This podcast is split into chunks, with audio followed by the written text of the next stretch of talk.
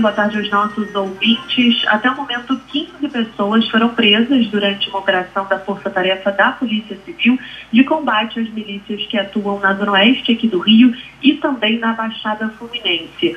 O objetivo dessa ação é asfixiar as fontes de renda aí da organização criminosa chefiada por Luiz Antônio da Silva Braga, conhecido como Zinho, ele que é irmão do miliciano Wellington da Silva Braga, o ECO, que assumiu aí o controle do grupo criminoso depois da morte do ECO.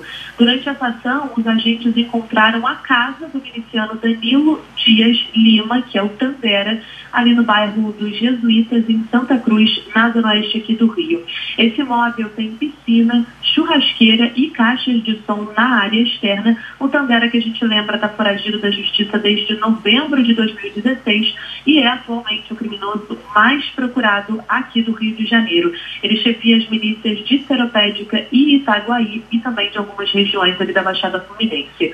Nessa ação, a polícia também acabou impedindo que uma pessoa fosse queimada viva por milicianos ligados ao Tandera. Os agentes apreenderam aí galões de combustível que seriam utilizados nesse crime. Essa pessoa aí que seria ligada, então, à milícia rival ligada ao Zinho.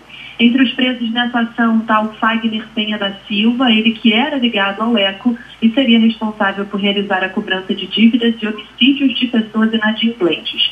Com ele, os agentes apreenderam fuzis, pistolas, munições, carregadores e coletes balísticos da milícia. Os policiais também interditaram estabelecimentos de venda irregular de gás e provedores clandestinos de internet. Essa operação ainda está acontecendo, como eu disse, até o momento 15 pessoas foram presas, mas até o final do dia mais pessoas ainda podem ser presas. A gente segue acompanhando. Qualquer atualização eu volto com você.